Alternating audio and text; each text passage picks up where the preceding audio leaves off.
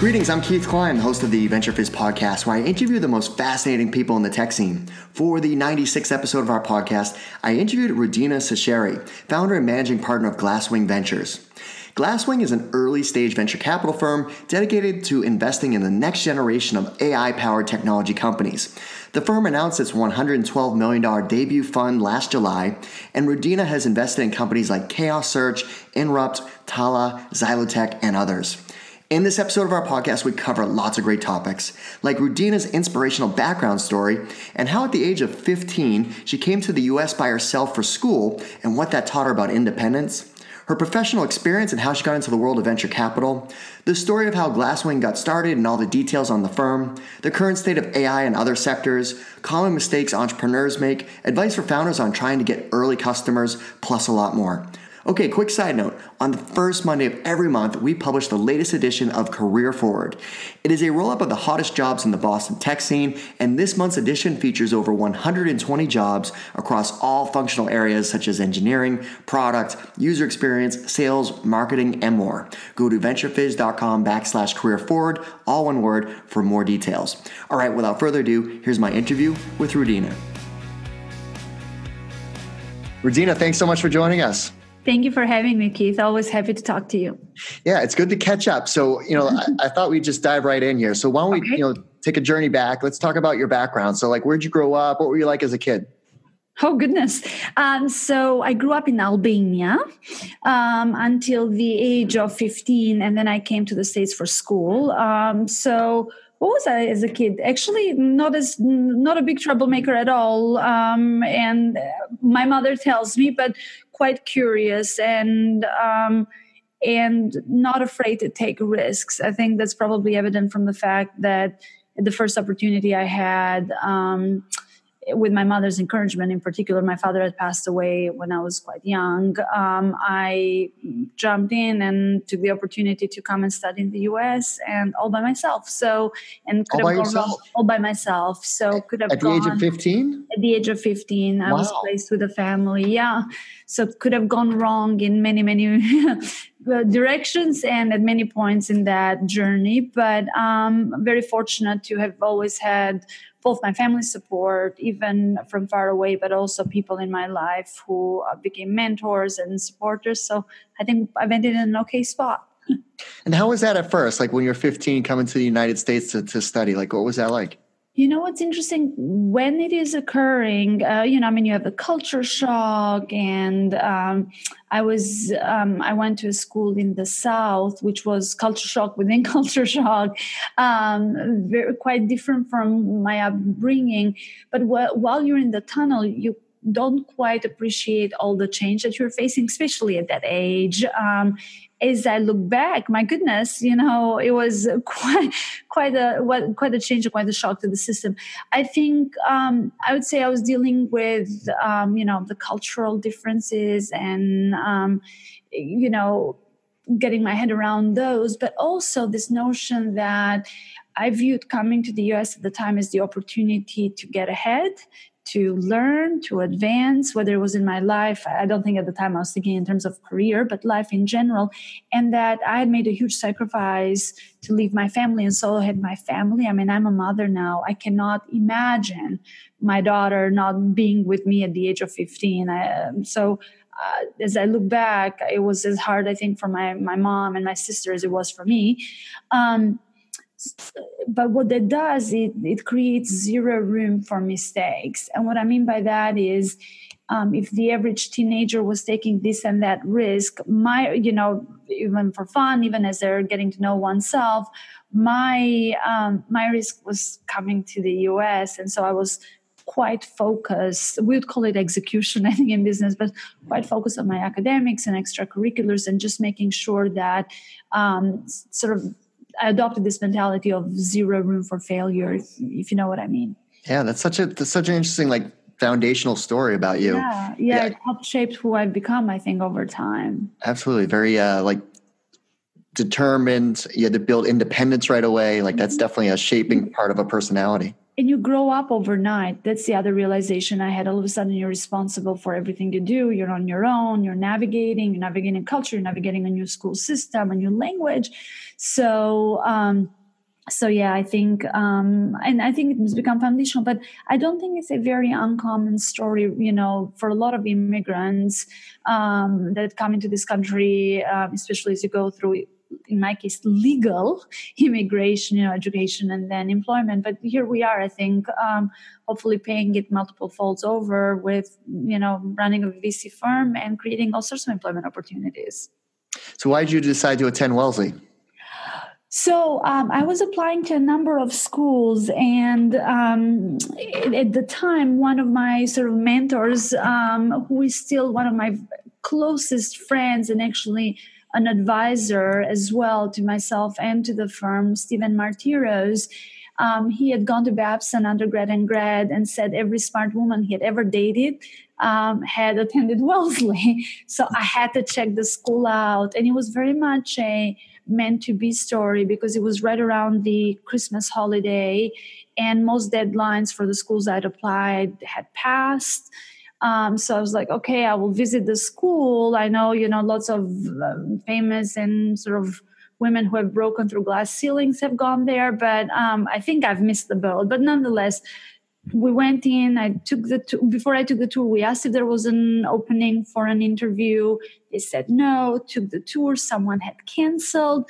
Two hours later a spot had opened up. So everything lined up. And i have to say wellesley um, and what it has done for me was as influential in shaping who i've become as any other event in my life this notion that the sky's the limit in what you can achieve and um, a pure sort of enriching experience of life and academics in a beautiful combination.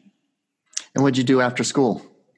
So I went into um, I, went to do investment banking um, and worked at at the time it was Credit Suisse First Boston. Now it's Credit Suisse in the tech group. Remember, I graduated in 2000 from um, from my undergraduate program from Wellesley, so um, it was one of the tech hypes at the time and booms. So I was um, at CS through the boom and the bust.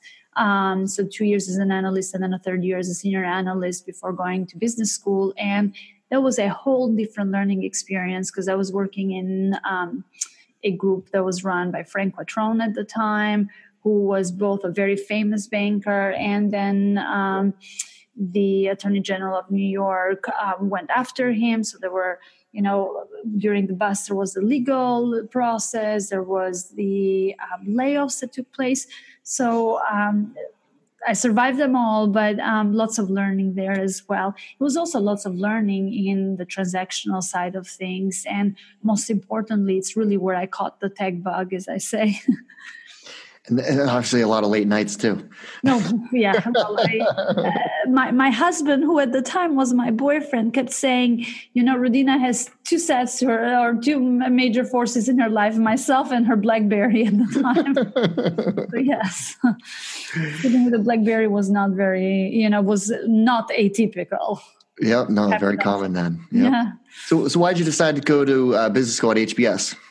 Um, I think in large part because um, I just come out sort of it was 2003 and the intensity of investment banking combined with having again Spitzer at the time having gone through that legal process and having been called in because I was one of the very few um, analysts who had survived the layoffs and just the intensity of what had gone on on Wall Street. I, I, wanted to figure out what was out there and broaden my career, and business school is always a good stepping stone for that. So um, I was I was fortunate to attend HBS, and it became quite an the right platform again as I look back, both in terms of advancing how one approaches problems with general management, but also in the relationships and the friendships that I formed in, while there and that you know pertain and remain true today.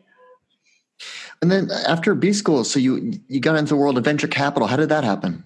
I actually first went to work for Microsoft. So, um, and the reason I, I went into sort of an operational role was because while at HBS, I had met Rick Grinnell, my, my partner and co-founder at Glasswing, and he was a, um, I believe either associate or senior associate at the time in, in venture and had done a project with him um, on wireless on infrastructure. so it's early 2000s.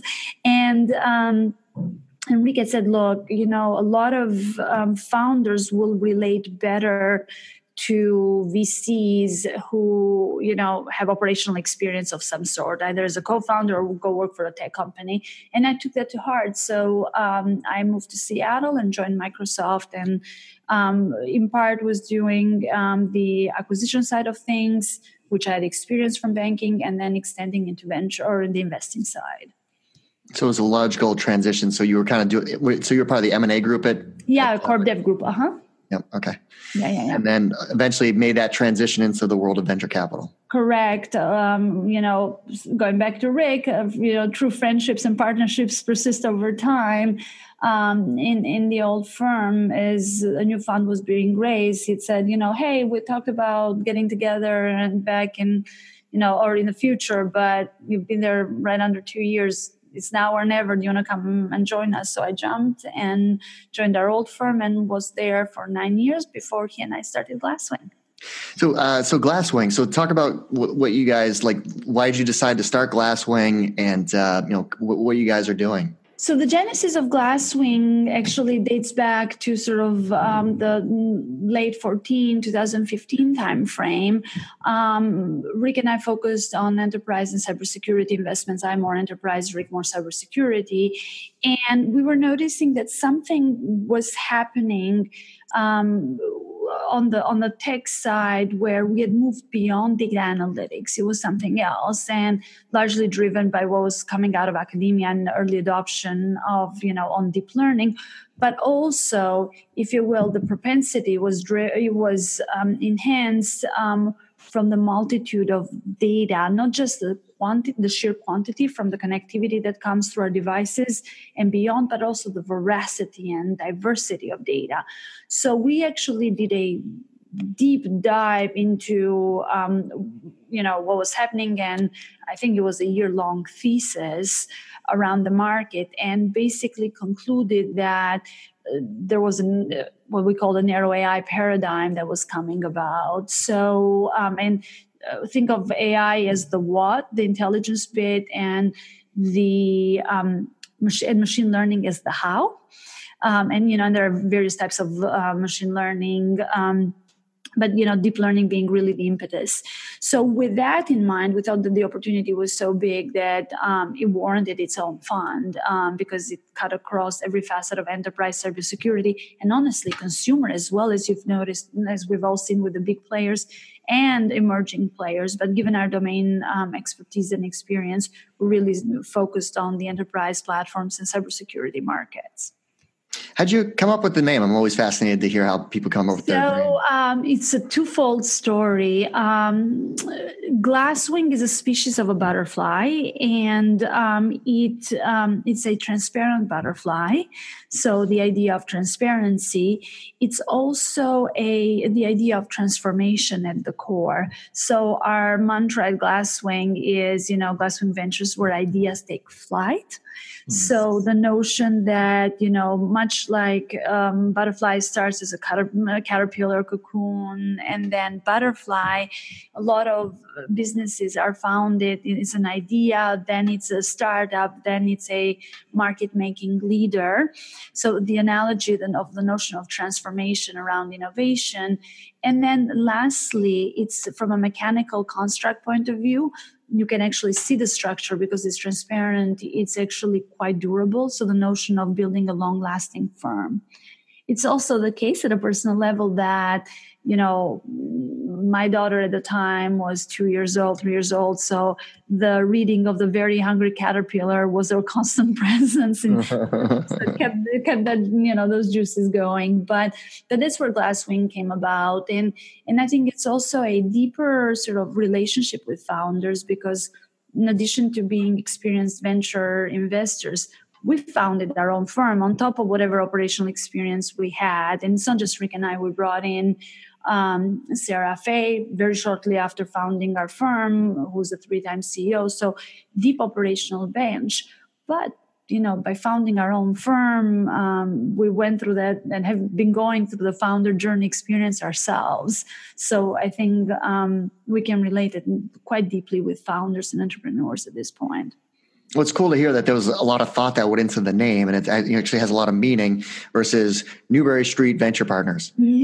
Yeah. no, I think it was, it, and it was, and we truly took some time because how often do you get to have, as I say, a white piece of paper and start, you know, um, setting the path to build something? I think. Um, I hope it resonates with others as well that we've been quite thoughtful in the way we've approached not just you know the glasswing name but also the depth of the pla- and the breadth of the platform where's your firm like make investments like where's your target area of focus yeah so um, basically, as I said, we focus broadly on the enterprise and cybersecurity markets, uh, but particularly taking advantage of AI and frontier tech. So um, if you think about it, it's um, really targeting sort of the intelligent enterprise or the enterprise of tomorrow. What that means for AI to become a reality is that we look at opportunities, whether it is in vertical markets, um, in the intelligent from the cloud to all the way to the intelligent to the app layer opportunities um, all along the stack, but also on the data side. Um, right now, we're at a phase where enabling freeing up data and enabling uh, the data infrastructure. And in this context, the word infrastructure doesn't necessarily mean hardware, but just the backbone of data to be able to be responsibly and privacy minded, but be able to be freed up so that we can use it, so that we can enable a cadre of new startups to um, to take advantage because you need machine learning and you need the data, the fuel to be able to drive um, you know intelligence, whether it is in predictives, whether it is in some other facets, um, whether it's you know voice or speech or um, NL, you know NLU in on on the um, understanding and processing side or um, you know haptics, whatever facet of intelligence we're looking at. And is it like a first money in? Like what stage of investment? Yep, very good question. So um, we tend to be so the main fund, or there's one fund, but 95% of the fund is focused in the seed stage, which is interesting because nomenclature has changed over time. You know, I would say five years ago that was the A, so it's that first, you know two to five million dollar check where we're typically writing um, half the round unless it's on the smaller side. And we love and you know colleague have called it i think pretty much all our investments except one that we incubated um, with tim berners-lee and um, john bruce. But um, so it's at that stage which today we've called we call the seed. And then we also about 5% of the fund goes into the pre-seed opportunities which we used to call the seed in the market. But it's at first 100 to 500k check. And the reason for doing so is because you know we see founders who we've worked with in the past or have tracked for some times and it's really a, an early bet on them and the market they're pursuing and very very few proof points. Can you share some uh, recent investment portfolio examples? Absolutely. So um, on the enterprise side let's see um, uh, so one of the um, very interesting um, investments is around chaos search so, yes. oh, you had them on your program. That's right. Yeah, Tom and Les were on the podcast. That's right. I think um, again, I think of that plays very much around the enabling the data infrastructure and freeing up data and making it much more um, cost effective. So in layman's term, what um, what Les and Tom are doing, and the and the collective team are doing, is actually turning um, cold storage into basically mineable and into hot storage. But mine so the data in S3, especially for Amazon and the Elastic, sort of the ELK stack, um, so that the data it can be visualized, can be analyzed, can be mined um, in cold storage like you would in hot storage, but for a fraction of the cost and multiple fold faster you know higher speed.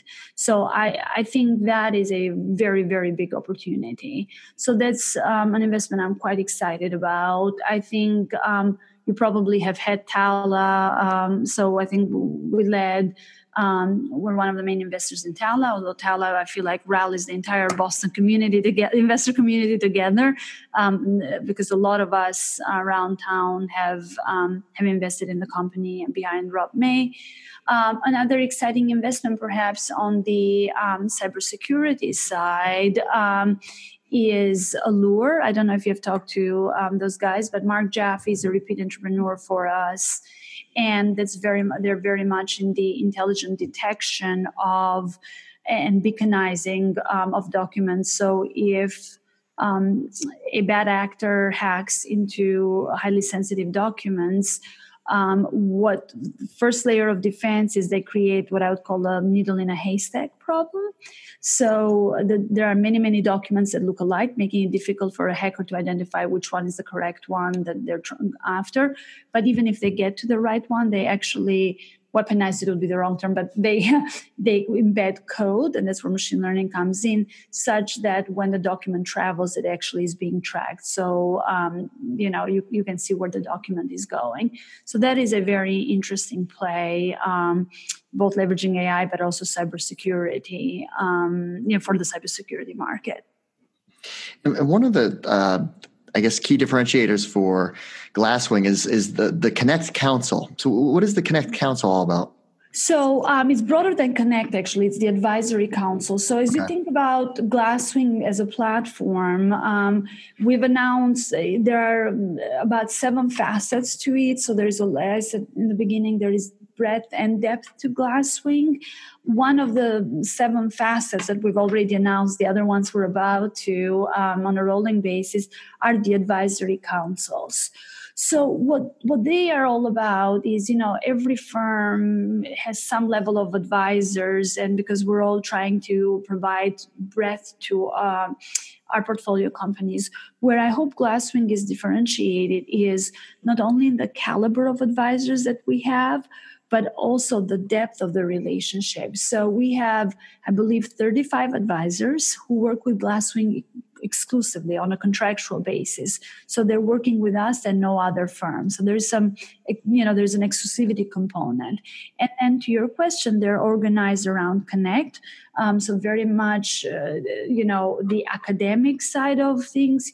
What's the next cutting edge, you know, uh, machine learning technique what what companies are getting started out of xyz person's lab. So it's both deal sourcing uh, remaining you know at the cutting edge the at the frontier but also um, just as you know as we need help or as we're looking for talent which in our area is quite scarce um, the the academics and the luminaries are quite helpful. Again vision and concrete help.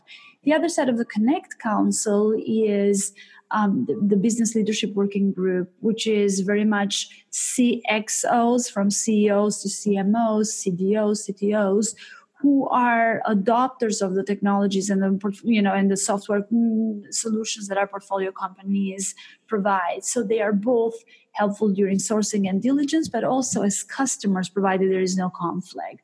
And then similarly, we have a cybersecurity council that we refer to as the Protect Council and an entrepreneurs leading council, which is really a successful founders um, supporting our founders. So we think of this group very much as an extension to our team. They have commitments in terms of amount of time and effort that they put with us and very much give us breadth and depth as we support companies and also evaluate opportunities. And again, they're one facet, a very important facet, but one facet of the Glasswing platform.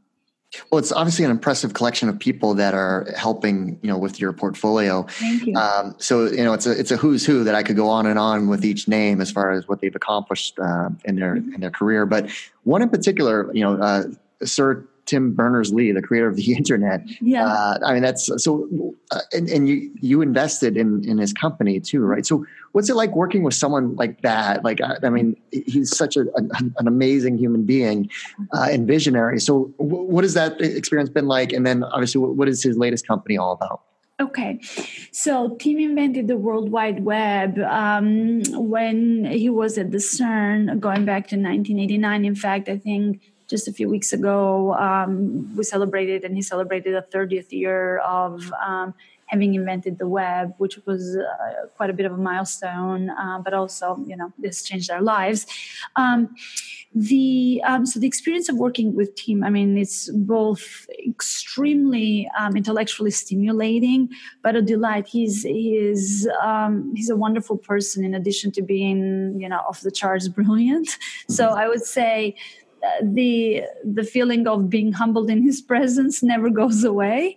Uh, but I'm I think we I personally and we at Glasswing um, consider ourselves quite fortunate not only to have him as an entrepreneur in our portfolio, but also truly as a friend and an advisor to the firm.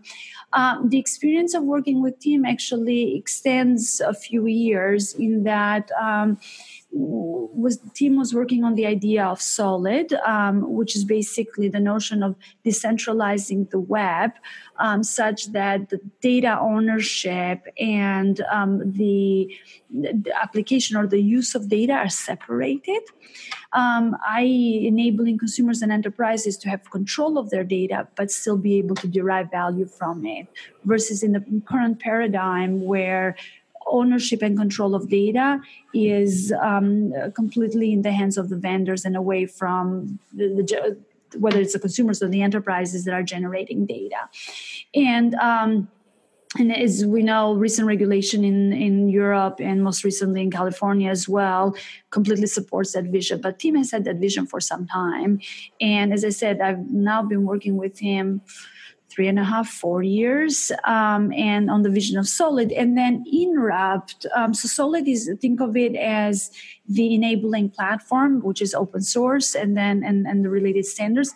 And Inrupt is the enterprise grade um, provider of you know for Solid, um, a relationship that's not too too different, and it's akin to what Red Hat was and is to Linux. Um, so around the idea of Inrupt, I'm, I'm quite um, proud because we actually helped incubate the company. So um, in addition to Tim Berners-Lee, John Bruce, the co-founder and CEO, um, is a staple for for us at Glasswing because um, he's a repeat entrepreneur for us that we've backed in the past. Rick in his first um, uh, you know, in the in the prior investment at Resilient, which was very successfully acquired by um, IBM, and I brought him uh, back to, um, and together we, he and Tim um, founded the company, and I helped incubate it. Um, so right now the company has come out of stealth they did about six months ago and they are deep in um, honestly filtering which projects and which um, customers to take on because the, the demand is so high. So I think it's not only what Tim and John are doing is not only the right thing, but it's actually a much needed, uh, a much needed solution for, for this new paradigm around um, data and web decentralization. Very cool. Now, part of being a successful venture capitalist is having this, um, you know, ability to almost, you know, see the future Mm-hmm. And um, you know, so as in the enterprise, like where is AI currently in its adoption state? Um, you know, because I'm sure some of the things you know enterprises just aren't ready for yet. But where, but what what sectors are you seeing kind of now is the time? Yeah, that's that's a very good question. Thank you for asking it. I think um, I would parse the answer in a couple of sort of categories. If you wanted to approach it from an awareness point of view and almost too much noise and overheat in the usage of the term. Um, i would say we're in the third or fourth inning. It's, it's very overused. If um, we look at the reality of adoption i mean let's put it this way. Large enterprises um, all have a mandate that in the top five priorities of the enterprise AI has to be somewhere in there. Um, but if you ask 10 enterprises what AI means and what it means in the context of their business, you will get 10 separate questions or 10 separate and different answers, which ought to be an indicator that in reality, defining and really taking advantage of AI, we're still in the barely at the end of the first inning, maybe. Which also means that the opportunity for startups in AI and more broadly frontier tech as well, because AI is, um, you know, crisscrossing with other technologies, whether it's blockchain, whether it is AR, VR. Um, the, you know, there's a lot of room for growth and there's a lot of room for adoption. So my answer, in my view, is that we're still in the early stages. I do think that from a startup perspective, selling into the large enterprise is that um, fundamental, and this goes to the core of our um, investment strategy. Um, startups that are AI native, I from the from day one, the code is you know taking advantage, or first of all, it's being coded and incorporating neural nets, and it's being trained with data. Um, they have an advantage on the long in the long term versus your typical software um, because you know there's a continuous learning and improvement. So there's a definite you know opportunity here that continues and a different uh, definite differentiation. Um, the challenge and why we think it's important that we actually have gone deep in in understanding what it means to leverage machine learning, what kind of techniques, um, you know, what DNA do you need in the team, et cetera, et cetera, is that every company, every startup is calling itself .ai, some, something something .ai, whether in reality they are or they're not. So um, noise through substance differentiation is important, and that's is where I think we absolutely have an edge. But the market, the doors are wide open, and again, we're still in the early innings of adoption in the enterprise. Is, is there a um, you know even broader? It doesn't have to be the enterprise or security. Mm-hmm. It could be anything. Like, is there like this moonshot uh, opportunity for AI that could like realistically change the world? Like, it just the yeah. Like, so, I mean, so what do you think? I, I, absolutely is the answer, and I think it's in. I mean, in every facet of our lives, whatever service, uh, whatever product we're using, there is an opportunity to not only make it more intelligent, but completely alter the way we interface with it. Um, you know, we have seen that vision is where we've seen the most pro- progress, if you will. Um, and, you know, as we go down the path of, for example, pick on um, self driving cars, without the advent of vision, um, and, and intelligence around it, I think we would have a lot more limitations. So that's a whole new category that in the next five to 10 years will entirely change our lives. Um, this is just some vision. Natural language understanding, speech recognition. I mean, we've, we've only scratched the surface. So you can go on and on on the various facets, not to mention that when it comes to data, we're only in the predictive phase. There's a lot more that actually AI and, and, machine learning can teach us not just predict what will happen, but what ought to happen and how we get there. Um, with an area that we have a whole thesis and point of view developed around that, that is quite fascinating. So I would say from automotive to retail, to um, old industries like supply chain management to um, healthcare. There, you know, and I'm, I'm going at it now from a vertical point of view, but there are gigantic opportunities for complete disruption. Absolutely. No, it's and is it is it now the time because access to the computing power is there and like you know for years um, you know you couldn't just you know Amazon Web Services you can obviously have access to this massive computing power that if you had to build that yourself you know good luck with the you know building yeah. it and the expense exactly. No i mean look i think i often say there are three things that or you know three drivers that have enabled this current um, ai um, revolution if you think it's compute power. Um, cheaper better faster but all on compute power you know not just sort of on the cloud side but also the asics and the chip side of things and how much uh, one can do today and moore's law still holding it's the advances around the algorithms and neural networks, again, with deep learning in 2006 in academia, 2010, 2012, starting to see early adopt, we started to see early adoption in, uh, in industry and then data. It's that trifecta um, where, you know, cloud compute and compute power and compute power at a fraction of the historical cost is one of those three drivers. Absolutely. What's the best way to get your attention if I was interested in getting an investment from my company? Huh. So I would say get one of our portfolio company founders, one of our advisors to make an introduction. I think I get cold emails and um, I will look at them um, and um, not all the time, but probably about half the time I will respond to them. Half the time I won't because it's somebody who has done zero diligence and they're just um, they're just flooding the market. Um, but I will respond to them. But the best way to come in with credibility, um, I mean, we're in the business of saying no. Whether we as VCs admit it or not, we mm-hmm. see um, so many opportunities, highly qualified opportunities, any of which could make it to the top. We're just looking for the best of the best to, to invest and help support the founders and help them build the company and scale the company. So it's about how do you get unfair advantage and unfair attention.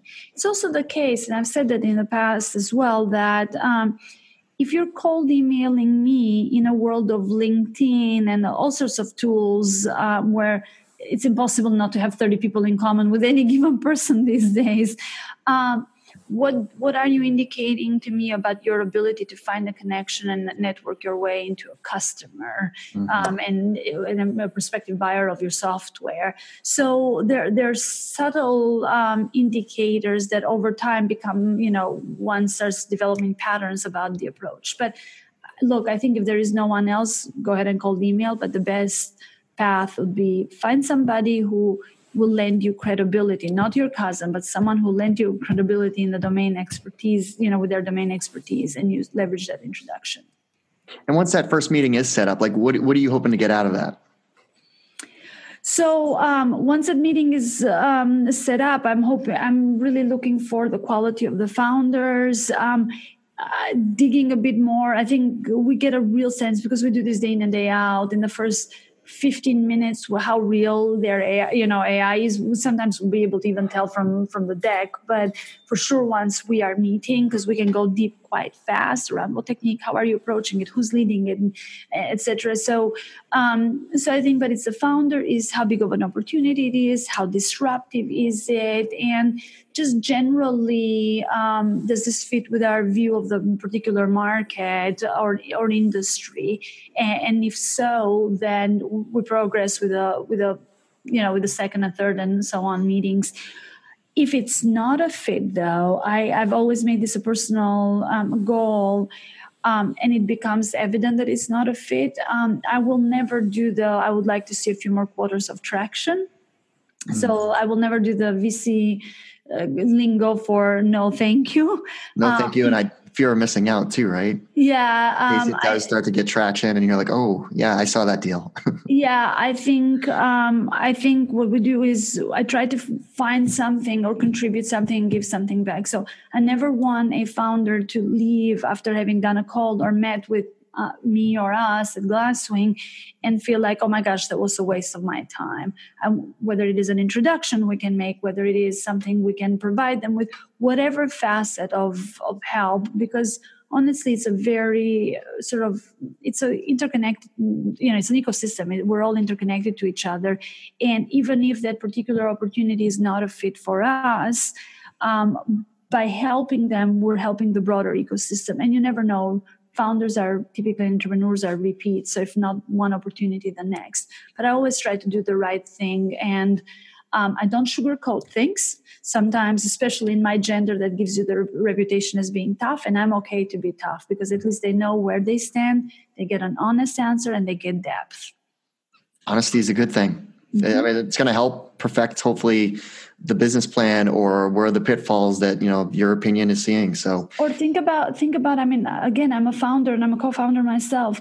Think about how many meetings they are doing and i don't i don't want people to have false hopes. Right. i want them to hear the truth at least as i see it and know whether there is an opportunity or not and why there is or why there isn't. I think i think that that level of candor should be valuable and, and, and by all accounts it is and and sometimes I'm sure you know the entrepreneurs have a great idea. It's just not something that makes sense for your business model as a venture investor. The rate of return that could be on the other side. Yeah, I mean, I think we we get less of those. We filter we filter quite, quite carefully again because we want to be mindful of the founder's time and how how tough is the business. But it could be the stage, it could be the the dynamics of the you know of the round. It could be it could be a number of reasons. It could be that you know the founder is there but he or she needs to be augmented by one or two co-founders i mean they come in all sorts and shapes and some no's are real no's some no's are no go hit this one or two things and then let's keep talking and let me see how i can help you get there so that we can properly evaluate this again but to the point of candor when we say that that's exactly what we mean it's no code word for i want you to like me but i'm saying no i want you to like me because i'm providing substance and then you, we would be a good partner for each other and you've seen countless pitches and, oh, and, yeah. and, and, and, decks, right? So what are common mistakes that entrepreneurs make that you've seen time and time again? I'm like, and it would just be good for, for people to know about. Um, a couple, a couple come to mind. I think one being, um, if you don't know the answer, say, you know what, I don't know that answer. And either come back to us when you have had a chance to think about it or acknowledge that it will take some more time to mitigate for the risk or get to that answer. I think we appreciate that there are many answers that you don't know especially in the early stages is whether it's around you know fully honing in on product market fit what's the right pricing? I mean we see it we live it every day. I respect that because um, you know rather than the rambling or just trying to come up with an answer right there on the spot that doesn't fully jive or you haven't thought about about it previously. I, I, respect someone saying i don't know let me get back to you or i don't know it will take time to get there because it, it tells me about maturity, self confidence as a founder, and also um, the ability to acknowledge what's reality and where you need to get. It's actually an indication, in many ways, believe it or not, in my view, around execution and how one approaches execution. So I think I think that's something that's um, that's that's important. Um, I think it's okay to to sell. Don't oversell because on uh, in diligence, you know, things um, things come about. So I, th- I would say there's probably um, those would be sort of two watch areas. But it's okay to sell because mm-hmm. oftentimes founders have to sell ahead of product or a, a little bit ahead of where their company maturity is. Just don't overdo it. Well, you you know obviously uh, you're talking about selling your company, so hopefully the, the, VC firm will make an investment. But actually, along those lines, like what, what advice do you give to founders that are out there trying to find early adopters, like selling to your first, you know, mm-hmm. set of customers. Um, so, what advice would you give to founders on landing those, you know, early adopter types? Um, I mean, it depends on the business and, and, where they are, but I think I would say um, getting logos is more important than having the exact right um, pricing strategy, um, although that's fundamentally important. But I think getting the wheel turning, getting those early referenceable customers is important. Um, determining fairly quickly what are the right and the wrong customers. Not all customers are created equal. So, in the same breath that I say get those logos, get those early customers, I also say um, be thoughtful about who you think will be the right customers and if they're not how do you focus on on the right on getting the right ones? Because um, you know your product let's say that you're a mid-market solution but you're going after a large enterprise that has all sorts of I don't know, security requirements and other requirements that you just cannot comply right there and then with, that could just basically take up all of your resources. And you know for the big name that they give you they might just just bring everything to a screeching halt. So navigating that is is quite important. Um, and then also uh, sort of over time figure out um, what kind of uh, approach, what kind of strategy will you pursue? Is it a freemium model? Is it a SaaS model? Is there a setup fee? Do you need to do a bit of consulting up front and a bit of consulting at the end to get the chunk? So, and by the way, I'm focusing a lot on the go to market, but we can look at the uh, product features. How do you drive product leadership and how do you think about those features versus balancing with what the customers need? How do you prioritize? So, there are all sorts of different facets, but anyway, this should give you a flavor. If you look at Glasswing, it's uh, you, Rick, and Sarah. Mm-hmm. So there's two women one male. Like, are, are we making headway? I know we're not like making massive progress with more females, you know, yeah. in leadership roles in, in, in the VC community, but are we making some headway? By the way, just to give you the correct data, so it's the three um, the three of us, but we also have two venture partners. One of whom we just announced, Vlad Sejnoha. He was um, the former um, SVP and CTO of Nuance, is also chief scientist for Kurzweil AI. Um, and we have a second, a woman um, venture partner that we've just added and will be announcing shortly. So we have really sort of five um, executives, or you know, on the investment team, and then we have, you know, the overall team is eight people. So we also have Andre Rocha on our. So it's it extends way more than just the three of us um, as our core team. But um, to answer your question around women, look, I think this is a journey. It's not going to change um, overnight. And it's not just about women, it's about women and minorities and more broadly diversity in, um, in venture and diversity in tech, including startups. I think I would say over the last 24 months, we have witnessed a dramatic positive shift starting with awareness and now actually making its way in firms adding um, partners and um, and but more importantly and or equally importantly not more importantly um, startups actually being quite aware of their composition of, the, of their teams. Um, one of my portfolio companies had an offsite um, last week and um, I, I, kind of had to look up because the CEO said, I don't want another resume of a white looking man around the table. I want diversity. And uh, how what a refreshing notion. So um, so i think we will see a lot more change. The status quo is still dismal. What are we at? 9 to 11 percent are of you know in venture anyway are of partners are women. And that's not even managing partners. It's just you know being a full gp member of the gp at a decision making level. So i think we have some headways to make. But we at glasswing are quite proud. I think um, we have um, women and diversity from the board level, our independent directors, to the management teams, to our advisory councils, to our own teams. As you mentioned, we're a majority um, women firm, but we recently, around the Women's International Day, looked at the statistics. I believe 35% of our um, advisory council members are women and I believe about 33% of our senior management teams are women, which is several fold higher than um, the industry. And we still want to push that farther. I mean, they range from women like Paula Long, who is the head of tech at um, Talla. Talla, to Julie Johnson, the president at um, Armored Things, and the list goes on. And I mention them because the women on our teams are not in what I would call just the typical marketing we are women type functions if there is such a thing which I, there ought to not be marketing and the likes are actually in you know, president roles and COO roles and CTO roles and CEO roles, CabinetM, it's two women co-founders, and so on and so forth. And Paula, Paula is amazing oh at you know. I mean, none. such a, and then you know, just one of the largest uh, you know exits you know yep. ever.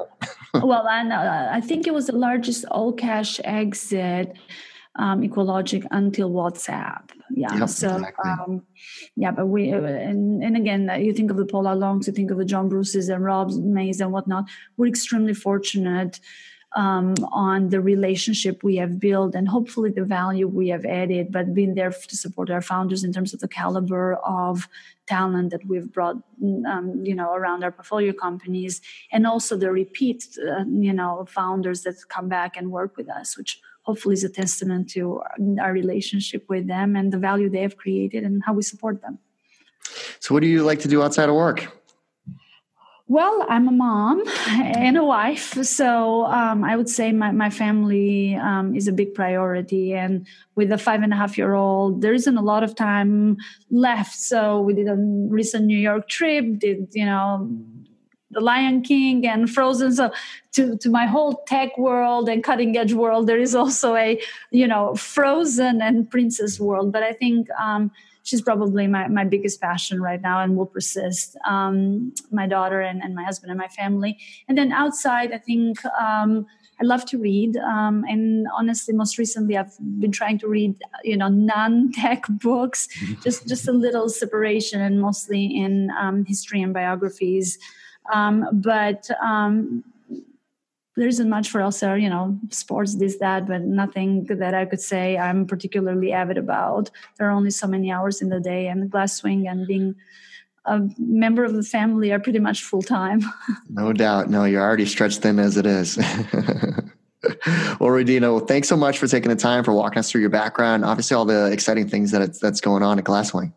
Thank you so much for all your thoughtful questions and for having me on. Always a pleasure well, that's our show. I hope you found it useful and entertaining. If you did, please make sure you subscribe so you'll get future episodes.